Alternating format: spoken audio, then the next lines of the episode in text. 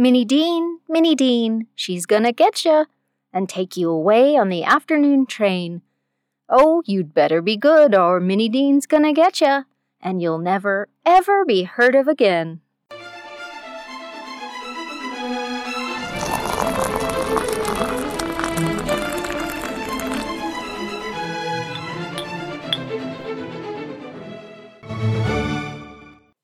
Hello and welcome once more to the History Obscura Reading Room. I am your immortal host, Mandy Gardner, and I'm back with another creepy tale of terror from the past. Once upon a time, a Scottish woman by the name of Minnie McCulloch boarded a ship. It was shortly after the death of her mother that Minnie embarked upon a journey to Invercargill, New Zealand some 18,000 kilometers away. It was among the longest journey a person could and can take before beginning to circle back to their point of origin. This was the longest singular journey of human immigration ever recorded. Invercargill was a brand new colonial town at the southern tip of mainland New Zealand when Minnie stepped off the boat it had in fact been purchased by Englishman Walter Mantell from the local Maori people in 1853 and was mostly populated by Scottish immigrants looking for a chance to start life afresh. Especially after gold was discovered in the region in the 1860s, people from Britain, especially Scotland, began to flood to Invercargill. Between 1839 and the 1890s, several hundred sailing ships brought tens of thousands of immigrants from Europe to New Zealand. In the 1840s, the ships were generally around 500 to 600 tons, carrying between 100 and 250 passengers. By the 1880s, they could weigh over 2,000 tons and carry up to 500 passengers. The ships bringing Europeans to New Zealand were owned by several companies. But when the New Zealand Shipping Company was founded in Christchurch in 1872, the government welcomed it as a competition to British firms whom they perceived as tending to place cost saving above the well being of passengers. In the late 18th century, a route to transport convicts from Europe to Australia had been developed. This took ships southwest down the North Atlantic, often as far west as Brazil, then southeast to Cape Town. The easting to Australia from Cape Town was roughly along the 39th parallel. By the 1840s, ships bound for New Zealand were following a similar route across the Atlantic, though seldom reaching Brazil, then swinging wide round the Cape of Good Hope into the roaring 40s westerly winds that moved ships along at a great speed. Vessels were sailed as far south as their captains dared in order to benefit from stronger winds, but there was a risk of violent storms and icebergs. In 1850, when the Charlotte Jane went as far south as 52 degrees 36 minutes, the Lyttelton Times criticized its captain for inflicting miseries on passengers in the interests of making a fast passage. The journey to New Zealand began, for most migrants, with an overland trip to the English ports of London or Plymouth, or to Greenock docks near Glasgow. If ships were not ready to leave, passengers had to wait for up to a fortnight, often without enough money for decent board and lodging. In the 1870s, government barracks at Plymouth and Blackwall accommodated people waiting to board.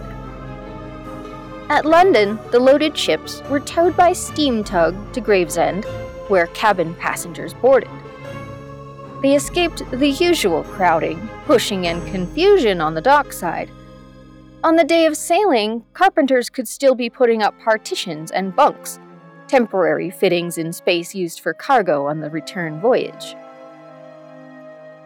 Boredom on the long voyage was relieved by such novel sights as dolphins, flying fish, albatrosses, and whales.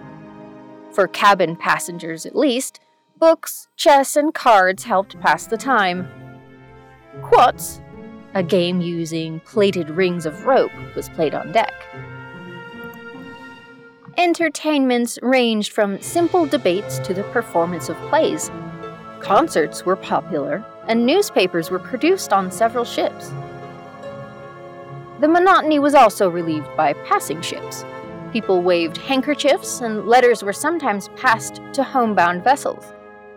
The ships would heave to, and people would row small boats back and forth. In the Southern Ocean, encounters with other ships were rare. Close confinement often led to quarreling and cabin fever. In one account of the Lord Auckland's 1842 voyage, a regular row involving sailors and emigrants, all fighting together and shouting, cursing, swearing, and screaming in a general mass, erupted when the sweetheart of a hysterical woman attacked the surgeon.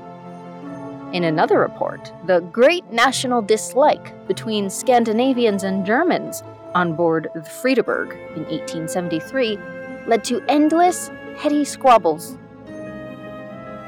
Shipwreck or fire was a threat on every voyage. Possibly the worst disaster occurred when the Cospatrick caught fire and sank in 1874 causing the loss of 470 people. Some dramatic voyages ended happily. On the 1st of January 1874, the Surat ran ashore in the Catlins coast. The ship was a write off, but all 268 passengers were rescued and taken to Dunedin by steamer. In another incident in 1878, the Piako began to burn in the Atlantic. Its passengers were transferred to a passing ship and taken to Pernambuco in Brazil, where the fire was extinguished and the ship repaired. Anticipation mounted as voyages neared their end, and the immigrants would be on deck before daybreak to watch for the first sign of their new home. It was after three to four months at sea that such ships would reach their destination. Vessels that arrived carrying disease were quarantined. At quarantine stations, passengers and bedding were disinfected. In a few sad cases, deaths in quarantine cut short the new lives for which immigrants had hoped. Minnie McCulloch was one of the tens of thousands who survived the voyage in quarantine, though whether she was alone or with remaining family members, records do not show. After her arrival, Minnie lived in various towns and cities in New Zealand, working as a nursemaid and a governess. She eventually settled in Winton, a small town in Southland, where she became a successful businesswoman running a dressmaking business. Dressmaking wasn't all she did, however. Minnie McCulloch, who eventually married one or two times, became known to the people of her community as Minnie Dean, wife of pig farmer Charles Dean. For extra money following tough times after the gold rush and an unsuccessful stint at growing crops, Minnie became a baby farmer. You see, Minnie Dean was known in Winton as a kind hearted woman who took in unwanted and illegitimate babies. This was not an uncommon trait at that place and time, as single women with children found themselves shunned by settler society and unable to find shelter, work, or even husbands to provide those things. Therefore, reputable ladies like Mrs. Dean, with a reputation for being able to find good homes for unwanted children, became quite popular with poor women whose men friends had absconded. Baby farmers like Minnie Dean would take in infants and young children for a fee, usually with the intention of finding them permanent homes or adopting them themselves. In exchange, they were paid a maintenance fee by the mother or another family member each week. Multiple charges, and Mrs. Dean is said to have had an average of nine children in her care at all times, could really start to add up in fees. One can assume this was a terribly lucrative form of employment for a trusted Scottish immigrant. The job was not without its drawbacks, of course. Settler children in New Zealand during the late 19th century had an estimated 10% mortality rate, and it could not be expected that all the relinquished babies in Dean's care would survive to puberty or adulthood. In 1889, a six month old infant in Dean's care died, and two years later, a six week old baby. An inquest concluded that the children at her home, the Larches, were well cared for, but that the premises were inadequate. Concerned about Dean's activities, police began watching her more closely. On the 2nd of May, 1895, after Dean arrived home with a suspiciously heavy hatbox, but without the child who had earlier been seen in her care, police searched her garden and unearthed the bodies of babies Dorothy Carter and Eva Hornsby, as well as the skeleton of an unidentified four year old boy. Was Minnie Dean dealing with regular bad luck? Had she made an effort to hide the bodies of children who had died of natural reasons to avoid bad press? Was she negligent or murderous? To find the answer, Mrs. Dean was tried at the Invercargill Supreme Court in July of 1895. The trial was sensationalized in the press, with headlines proclaiming her guilt before the trial had even begun.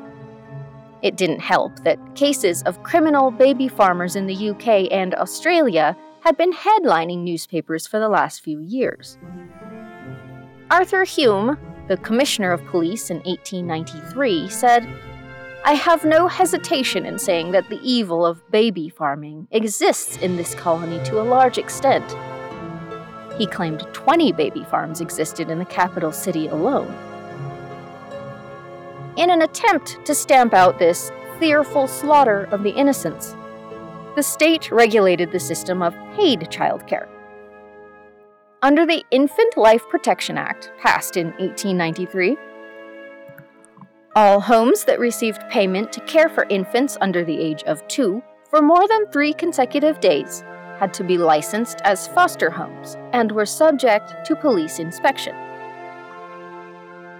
These regulations and inspections did not cool the fervor of Minnie Dean's prosecutors, however, who argued that she had murdered the babies in her care. The defense claimed that the babies had died of natural causes and that Minnie Dean had simply buried them. Said her lawyer, Sober, home loving folk from end to end of the country shuddered when the grim and ghastly story of Minnie Dean's infamy was narrated by the prosecution. Imagine a being with the name and appearance of a woman boldly using a public railway train for the destruction of her helpless victims, sitting serene and unperturbed in a carriage, with one tiny corpse in a tin box at her feet, and another enshrouded in a shawl and secured by traveling straps in the luggage rack at her head. Of course, he argued that this was a complete fabrication. The jury ultimately found Minnie Dean guilty of murder, and she was sentenced to death by hanging. Hung she was indeed on August 12, 1895, at the Invercargill jail at the intersection of Spey and Leven Streets in what is now the Noel Leeming car park. She was the only woman ever to have been executed in New Zealand, which currently does not condone the death penalty.